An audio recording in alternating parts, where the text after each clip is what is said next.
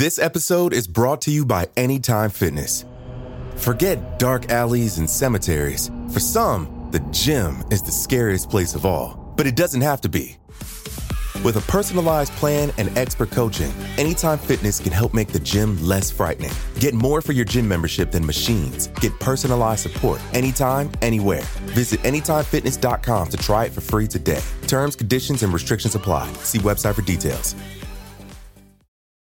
Life is a highway, and on it there will be many chicken sandwiches. But there's only one McCrispy. So go ahead and hit the turn signal if you know about this juicy gem of a detour.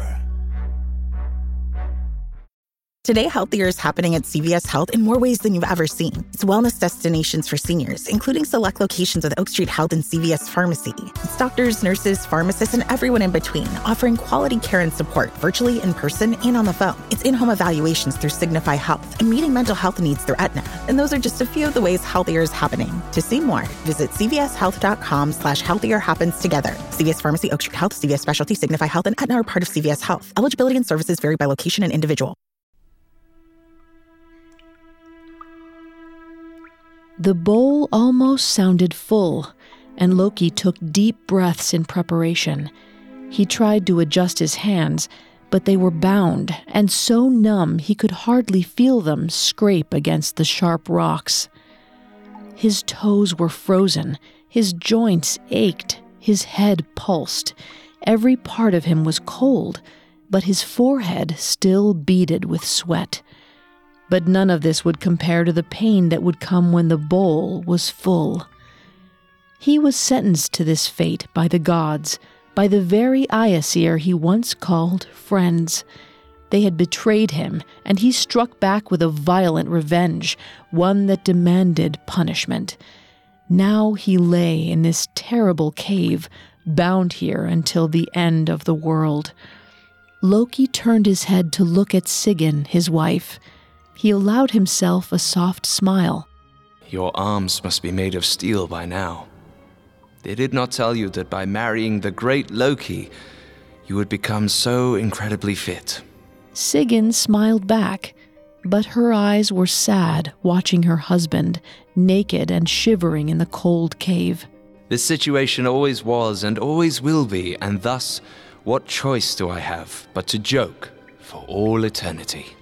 Sigyn furrowed her brow at her husband's cryptic comment, but she did not have much time to work it out because she looked down and saw that the bowl in her hands was full, nearly ready to spill over the sides. My love, it's time. I must empty the bowl. All right then. Do as you must. Tears were already pouring out of Sigyn's eyes as she moved the bowl. As always, some poison sloshed over the bowl's edge and fell directly on Loki's bare skin. Loki's cries of pain were deep and haunting. He thrashed against his ghastly bonds as his neck bulged and sweat matted to his forehead. Sigyn tried to hurry and empty the contents, but already the earth started to tremble and then to shake violently. This was the fate of the great god Loki to remain bound and alone, facing insufferable pain until the coming of Ragnarok.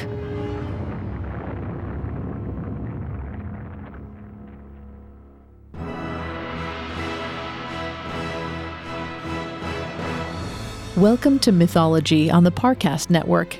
I'm your host and narrator, Vanessa Richardson. Every Tuesday, we present dramatic stories from ancient mythology and explore their origins. At Parcast, we are grateful for you, our listeners. You allow us to do what we love. Let us know how we're doing. Reach out on Facebook and Instagram at Parcast and Twitter at Parcast Network. And if you enjoy today's episode, the best way to help us is to leave a five star review wherever you're listening. It really does help us. We also now have merch. Head to parcast.com slash merch for more information. Today is our second episode on the Norse god Loki, a figure prevalent within the Norse mythology, but one whose motivations and purpose have been the subject of debate for hundreds of years. It's important to remember that the source material for Norse mythology is incredibly thin.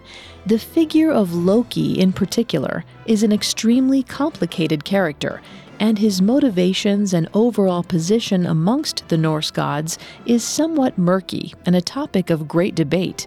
In these episodes, we've taken a sympathetic stance towards Loki and tried to shape the story from his perspective, with a hope to understand his actions.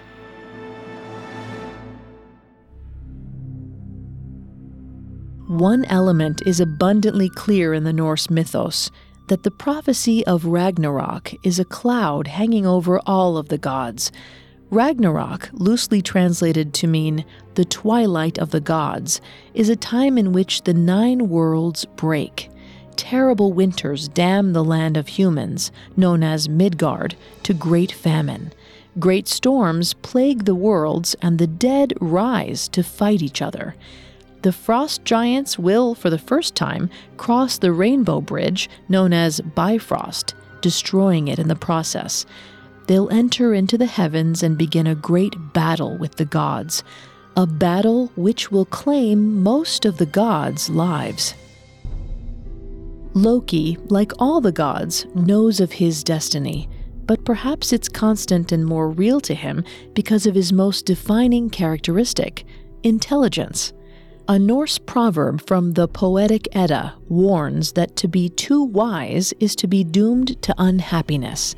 If you know too much about your fate, you'll have a hard time finding joy in life. This is why the story of Loki grows progressively darker. It's foretold that he will be bound in a cave until Ragnarok. Poison will drip on his head, causing him immeasurable pain. He knows that the gods will be responsible for this fate he knows too that his role in the apocalypse is immensely complex. Perhaps more than any of the other gods, Loki's intelligence forces him to constantly confront his terrible future. This is why Loki found himself visiting Jotunheim, the chaotic land of the giants, more and more often. His treacherous destiny felt as though it was encroaching on him and crushing him. He could almost feel the pain he would soon suffer in that dark cave. He experienced the god's betrayal over and over, the look of anger on Thor's face, without even the thinnest shred of sympathy. He could not show it, but these things constantly occupied his mind. He found himself venturing often to the forests of Jotunheim, to Angrboda, Angrboda was a giant, yes, but she was beautiful, intelligent, and ruthless. Loki could speak his mind and let loose the darkness in his heart, the darkness that had built with every insult of the gods, every shameful moment of blame. He had gone to Angrboda three times. Each time their passion had produced a child of power. They were children he was proud of, children destined to change the world, children he must hide from the gods at all cost. He wrapped his cloak tightly around him as he approached Asgard from the south. You know, Loki, you do live in Asgard. You can simply walk through the front doors. Loki nearly jumped, but held his composure. He turned slowly around to look Odin in his single eye. I rather like the scenic route. Yes, Asgard is quite lovely in the pitch black. Loki stared at his blood brother for a long moment. He knew he was found out. There was no sense feigning innocence. What happened next would be left to Odin and the other gods. As you say, O Father. You may come out now, Tyr. The trickster is gone. Frey was right then. He has been visiting Jotunheim and staying far too long for simple adventures. The fire god is hiding something. We must find out what it is. Do you think. Could it be what you fear? Aye, Tyr. Ragnarok comes. Loki has given us the first warning. Soon after Loki returned to Asgard, several gods departed on a pilgrimage. He knew where they had gone, but he had no time to warn Angrboda she must deal with their wrath on her own. Loki knew the prophecies as well as all the gods. He knew why they feared his children, but surely they would not be so cruel as to murder them while they were defenseless. When they returned, the gods were in a decrepit state. Even Thor's robes were ripped, and dirt and bruises covered his body. Some limped, and some held one lame arm in the other. Loki smiled to himself. Angrboda must have put up a hell of a fight. The gods who had gone to Jotunheim entered Odin's hall. Behind them, they dragged Loki's children, all bound in various ways. Yet, despite the restraints, the Hall of Gods shrank into the shadows as they passed, afraid of the things they saw before them. They were cowards. Behold, the children of Loki, son of Laufey, by the giantess Angrboda, brought before the All Father for judgment. Every eye in the hall turned towards Loki. He tried to look past Sigyn and his two sons by her, Narfi and Vali, but they looked at him with such intense pain and confusion. He met their gaze and held it, intending neither explanation nor apology, just acceptance. Yes, he had done this. It was something he needed to do. He would not be sorry for such actions. Unbind the children. They are so young, and you are proud gods of Asgard. Are these restraints truly necessary? Well, we shall unbind the wolf and the girl, All-Father. But the snake, if we loosen his muzzle, he shall drip poison throughout the hall. Yes, and I do suppose the mighty Thor is not sure footed enough to avoid a few puddles. Though Odin joked, Loki knew that a turbulent indecision raged within him. The Allfather's next words would determine the fate of all of them. Before him were Loki's children, but they were unlike any children that the gods had seen. Loki loved them each, but knew that the gods would call them monsters. The first was a snake called Jormungand. Though he was still young, the snake was already nearly as long as the hall. The second was a wolf called Fenrir. He stood to Tyr's right, as high as the god's waist. Tyr absent mindedly stroked the wolf, a gesture which Loki was surprised to see. The third was a girl named Hel. She was beautiful, radiant, and very strange. Half of her face resembled Loki, with her red hair and handsome qualities. The other half boasted a dull blue hue, dark enough that it seemed to cast a shadowy aura. Though she was still very young, her face had a vicious and fierce intensity. Odin gestured, and the crowd fell silent. The snake Jormungand is already much too large to keep him in Asgard. There is only one place that I can think of that could contain this beast. Uh, being. We shall put him in the Midgard Ocean. Odin commanded that the first of Loki's children be banished to the Midgard Sea, an ocean that surrounded the land of humans. There, the snake could grow incredibly large without obstruction. And grow it did, until it was so big it wrapped around all of Midgard and bit its own tail. The girl Hel is of a divine nature. She shall journey down to the world below and govern over the dead that do not die on the battlefield. Odin sent Loki's only daughter, Hel, down to the underworld, which soon became the land also known as Hel. There she ruled over the dead that did not die an honorable death on the battlefield.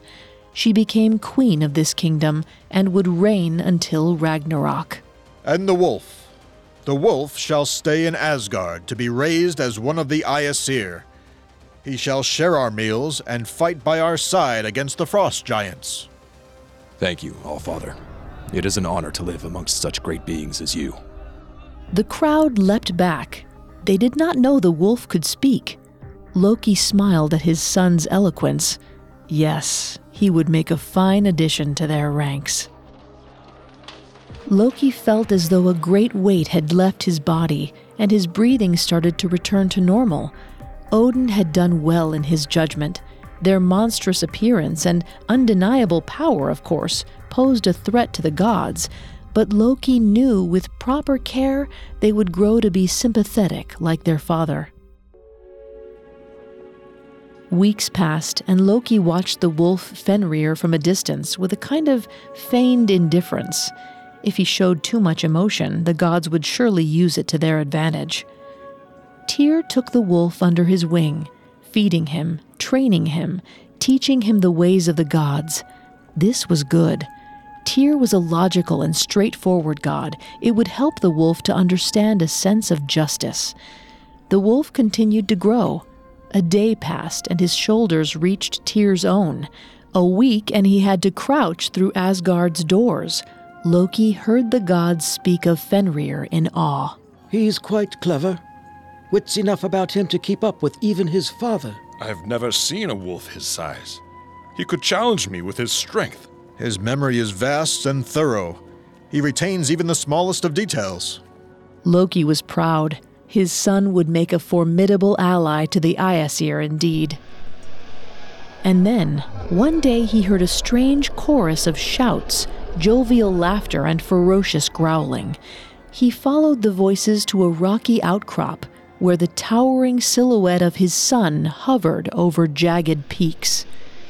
Even from a distance, he could see Fenrir's muscles straining intensely against some unseen force. With every pulse of his muscles, the laughter grew fuller and menacing. As he approached, he was able to hear their voices more distinctly. Come now, pup. It's just a ribbon. Surely it cannot be that binding. this is the great Fenrir, then? They've written prophecies about you, boy. Is this pathetic effort how you plan to live out your destiny? Loki soon rounded a corner and the whole scene came into view. At first, it looked as though his son was struggling against the air itself, but when Loki strained his eyes, he saw that the thinnest of ribbons were wrapped around the wolf's neck and paws. A great sword was shoved into Fenrir's mouth, forcing his jaw to remain open. The gods stood around the wolf. All were laughing and taunting him, save for Tyr, whose arm was severed at the wrist where blood openly dripped on the floor. His face was pale, and his expression conflicted. Fenrir had somehow managed to bite off the god's hand in the struggle that left him bound. The rest of them threw trees and rocks at the wolf, which hardly caused Fenrir to flinch, but left large gashes along his flank. As the great red droplets fell to the stone below, they splashed onto the gods, causing them to laugh harder, some of them doubling over in amusement. The rage flooded into Loki like a great and violent storm. His body shook, and the earth trembled below him. They stopped laughing, and their pathetic faces turned to Loki, and when they saw he was there for the first time, they hung their heads in abhorrent guilt. It was all there their hypocrisy, their cowardice, their disgusting shame. What have you done? His words were slow and deliberate, and echoed off the canyon walls between him and the gods. Fenrir, his son, was still alive, but he was bound in impossibly tight bindings. The wolf fruitlessly pulled against the chains, but with every effort they only seemed to grow tighter. The gods had created a chasm between themselves and Loki, a chasm that neither Loki nor the Aesir would ever cross again, a chasm that promised the coming of the apocalypse. What have you done? Coming up, we'll find out about the consequences of binding the wolf Fenrir. This episode is brought to you by Anytime Fitness. Forget dark alleys and cemeteries. For some, the gym is the scariest place of all, but it doesn't have to be. With a personalized plan and expert coaching, Anytime Fitness can help make the gym less frightening. Get more for your gym membership than machines. Get personalized support anytime, anywhere. Visit AnytimeFitness.com to try it for free today. Terms, conditions, and restrictions apply. See website for details. Life is a highway, and on it there will be many chicken sandwiches. But there's only one McCrispy. So go ahead and hit the turn signal if you know about this juicy gem of a detour. Now back to the story. The binding of Fenrir is an example of a recurring motif in the Norse mythos, that of the bound monster, waiting somewhere in the nine worlds until the end of days. When the gods had discovered that Loki gave birth to three children, they were afraid. Odin knew the most about the prophecies of Ragnarok and understood that the children might be a deadly threat to the gods, especially considering their father had a somewhat dark nature. Odin, who always tried to alter the hands of fate, was quick to act. He ordered the children to be retrieved, and when the gods looked upon the children, the fear was affirmed. Jormungand, the great serpent, was banished to the great ocean that circles Midgard. So large did he grow that he wrapped around the whole world and bit his own tail. Hel, Loki's only daughter, was sent to rule over the underworld, which took on the same name. Fenrir the wolf was brought to Asgard, where he was raised amongst the gods. But when he showed a clever nature like his father and continued to grow and grow to impossible size, the gods became afraid once more. They devised a plan and appealed to Fenrir's ego, claiming that if he showed his ability to break free from their chains, he would truly prove to be one of the strongest warriors of the world. Fenrir broke the first set of chains, and then the second. But when the gods approached him with a third, chains that looked to be little more than a ribbon, he grew skeptical. He made one of the gods promise to leave their hand in his jaws, lest they tried to trick him. Tyr volunteered and stuck his hands in the wolf's mouth, while the gods bound him with a chain known as Gleipnir. When he could not escape, he bit off Tyr's hand. So ferocious were his gnashing jaws that the gods shoved a sword in his mouth so he could not close it. The drool from his spittle was so great that it formed a mighty river. This binding was a great betrayal. Little could the gods see that by binding Fenrir, they had guaranteed his hatred and assured that he would side against them at Ragnarok. But worse, the treatment of his children awoke something dark in Loki. Where there had once been laughter and tricks, there was now malice. Where there had once been the desire for adventure and glory, there was now only a penchant for chaos and greed. Where there was once friendship, there was now revenge. He first heard of it in the dining hall. He still sat amongst the gods, but now he felt alone, as if he was always the end of their jokes, hidden from their mocking, cowardly secrets. He focused tensely on his cup of mead, but kept his ears fixated on the nearby conversation. The twins Frey and Freya told Thor about the fate of his brother Balder. Odin, Balder's father, had several bad dreams he wished interpreted. In seeking the answers to his troubled nights, a witch told Odin that his son Balder was destined to die to the hands of his brother, Hoder. Frigg, Odin's wife and Balder's mother, despaired hearing the news. She went to every speck of matter in the universe and pleaded with it to refrain from harming her son. Beloved as Balder was, everything in the cosmos agreed to Frigg's demands. Balder was essentially invulnerable. Thor delighted in the news. We should make a game of it. How fantastic a game this shall be! We'll all throw the most dangerous of weapons at my brother and see if he lives. Does something we say interest you, son of Laufey? I am interested in all manners of challenging fate, son of Odin. Think you're strong enough to harm Balder when I cannot, then? I do, in fact, son of Odin. I am an agent of fate, the hand of the Norns. When your egos grow so large as to think you are above the way of things, I shall be your retribution. I shall make sure the end is reached. If Balder is supposed to die, I shall be sure that he does. Loki was furious. The audacity of the gods of Asgard continued to astound him. When it comes to his children, they assure their destiny by forcing them to hate the gods. But when it is Balder, They try to change the entire nature of the universe to save him. The hypocrisy made him sick. His body vibrated with a frenzied rage as he paced back and forth in his rooms. But then he looked over at the fire in his chambers. It flickered this way and that, dancing upon the thick logs. The coals on the wood flared this way and that. It ate and devoured methodically. He sat before it and was calm once more. He saw now that it was all part of the same thing, an intricate and complex web woven before time itself came into existence. They were all tangled within it, and no matter how hard they fought or struggled, the net would only strengthen and hold them tighter within it. By trying to avoid the coming of Ragnarok, the gods were in fact promising it.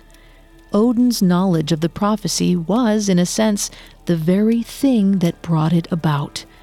His children would always be banished. He would always swear revenge. Balder would always die.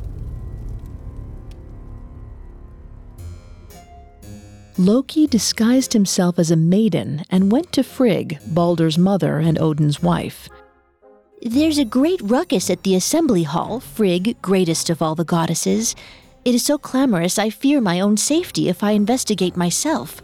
Pray tell, do you know what is the cause of this chaos? Frigg's smile was both arrogant and infuriating all at once, shattering the recent peace and calm Loki had found within himself. I do, in fact, know, my dear maiden. All things in the universe have sworn an oath not to harm my son Balder. The gods of Asgard have made a game of it and are throwing weapons at him to prove the point. Truly? All things in the universe? The giants in Jotunheim, the wolves in Midgard, and the dwarves in Nidavellir. The stones below our feet and the trees above our head. The sweet smelling flowers and the foul smelling muck of the swamp. Nothing more shall harm my son. Surely this is too great a task, even for you, Goddess Frigg, to ask everything in the universe. Well? Well? There is one thing. It was ever so hard to track down. Surely it was nothing dangerous. No, it is not a dangerous thing at all. It is the mistletoe, in fact. Such a measly and small plant. It could never dream of harming my son. Hardly a dangerous plant at all. No wonder you skipped it. Balder shall live forever with such a caring and careful mother. I thank you for your kind words, but now that you know there is no danger to be had, you should go see the effects of my labor firsthand. Armed with the information he needed, Loki tracked down the mistletoe. He fashioned the plant to the end of a spear and approached the hall where a great ruckus continued to clamor. The gods gathered around Balder, who stood at the center of the hall, arms folded in a grand, triumphant posture. I'm putting everything I have into this one, brother. Try not to flinch. With a great boulder the size of a man's head gripped in his hands, Thor took three charging paces and flung the rock with all his strength at Balder. The boulder headed straight for Balder's head, then stopped suddenly and crashed to the floor. Loki surveyed the scene with disgust until his eyes found Balder's brother, Hoder, standing near the back of the crowd. Why do you not participate with your brethren and toss things at your brother? What fun they are having! Is that you, son of Laufey? Don't make jokes with me. You know that I am blind. And should such a small ailment prevent you from enjoying the festivities? Oh, it is too risky. What if I miss and strike another god? They shall shame me for my blindness and my stupidity. And if I guide your hand and direct you where to aim, would you want a chance at throwing? Perhaps even Thor would commend you for making a great throw despite your lack of sight. I'll even camouflage myself so they shall not know you've had guidance. For me, you would do such a thing, Loki? Perhaps the things the gods have said about you are all wrong. And so Loki placed his mistletoe spear in Hoder's hands and directed his arm toward Balder. Announce yourself, so you may receive the glory you deserve. Behold Hod, son of Odin! Without eyes, he shall still loose the truest spear of all the gods. Then Hoder let the spear fly. Thus, Balder, son of Odin and Frigg, most beloved of all the gods, was murdered by his brother Hoder.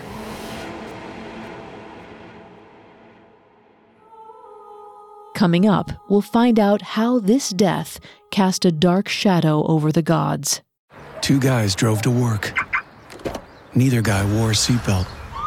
One guy got a ticket. One guy didn't. The same two guys drove home. One guy wore a seatbelt. One guy didn't. One guy made it home. The guy not wearing his seatbelt didn't. Don't risk it. Click it or ticket. Paid for by NHTSA. Hear that? It's the sound of someone whacking the ground with a rake. Specifically, they're beating around the bush, which we've done enough of in this ad too, so let's get right to it. The new Moneymaker scratch off from the Ohio Lottery doesn't beat around the bush. Money Maker. Play the game and you could win money, up to $2 million. With more than 88 million in prizes, ranging from 50 to $500, Moneymaker cuts right to the cash. Lottery players are subject to Ohio laws and commission regulations. Play responsibly. Now back to the story. The death of Balder is considered one of the great tragedies of Norse mythology. Certain accounts of the story vary, but the most prominent is the one where Loki tricks an unsuspecting and blind Hoder into slaying his brother. It marks a significant turning point not just in the overall story of the Norse gods, but also in our understanding of Loki. Up until this moment, Loki's mischief had a light-hearted nature to it. He stole things, or challenged giants, or made silly gambles. But here we cross into a much darker threshold. It's unclear what change comes over Loki to ignite this cruel desire for retribution. It might be his repeated scapegoating, or the hypocrisy of the gods, or simply he is as truly evil as the gods proclaim him to be. However, it seems he's probably pushed to this fate due more to the gods' own designs and desires to skirt the coming of Ragnarok.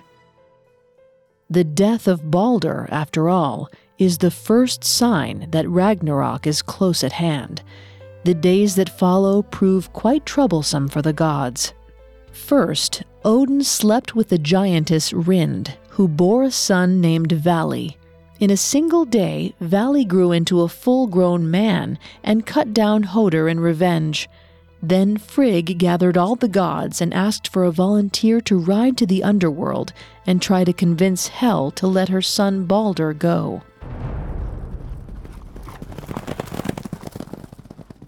Hermod, one of Odin's sons, volunteered and took his father's horse Sleipnir to travel into the underbelly of the Nine Worlds.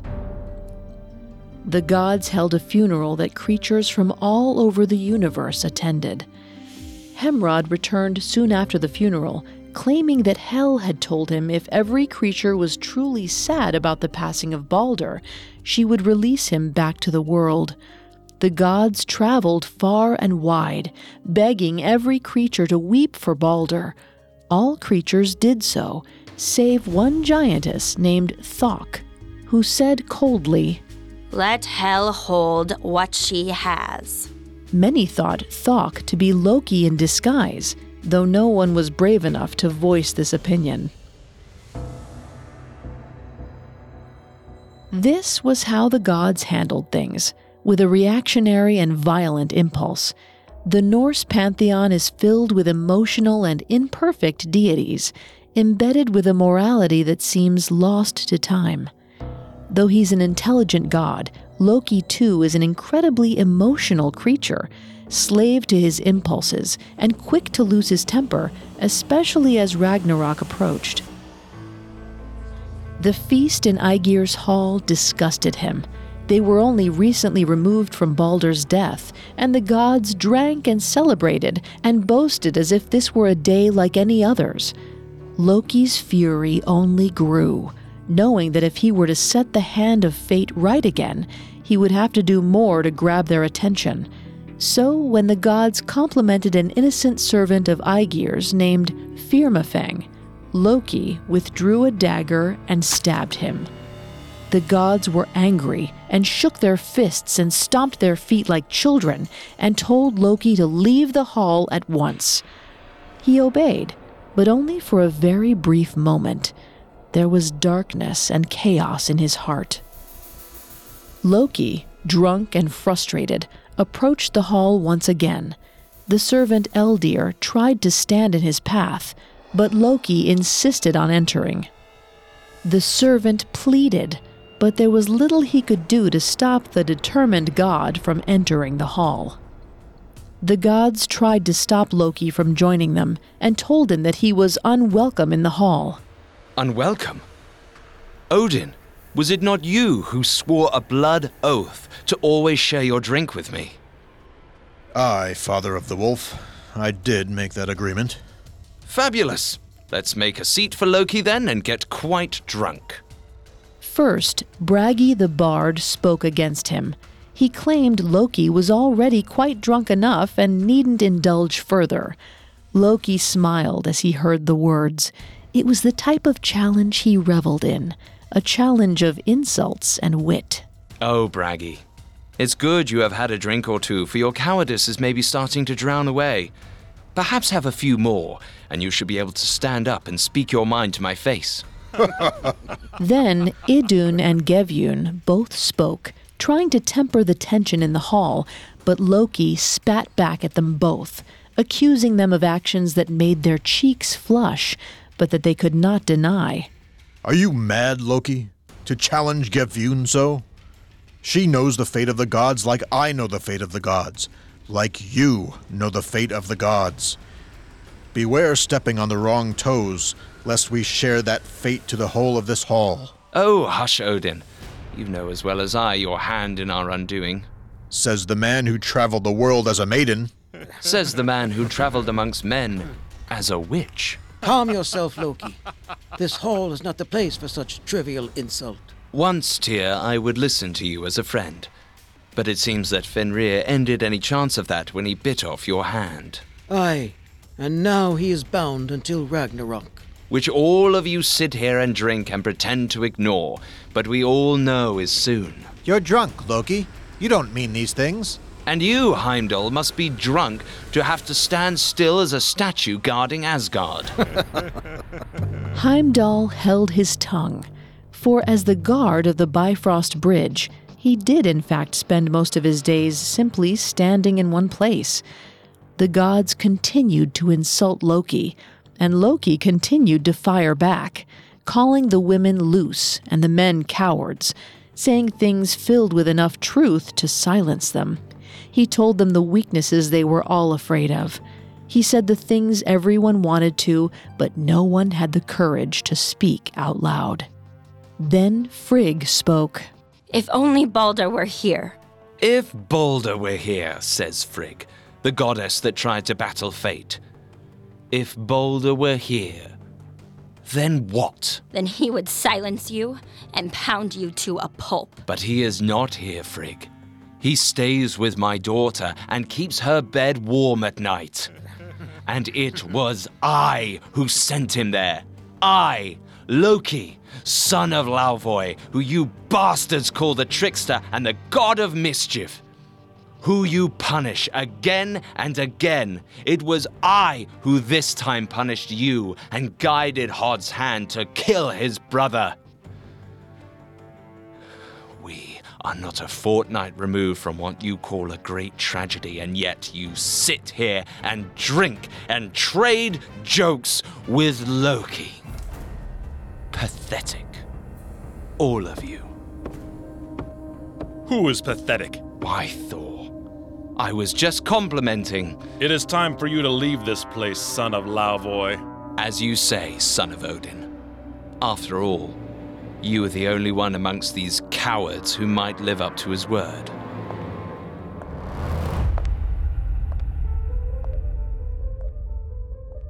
And so Loki left the hall to the stunned silence. The gods knew that such an admission could not go unpunished. Loki would have to be dealt with. But not until morning. The gods were rather enjoying the meal, and they wouldn't want a minor inconvenience to put a stop to their revelry. But then the chase would commence. They would find Loki, and they would be sure that he suffered.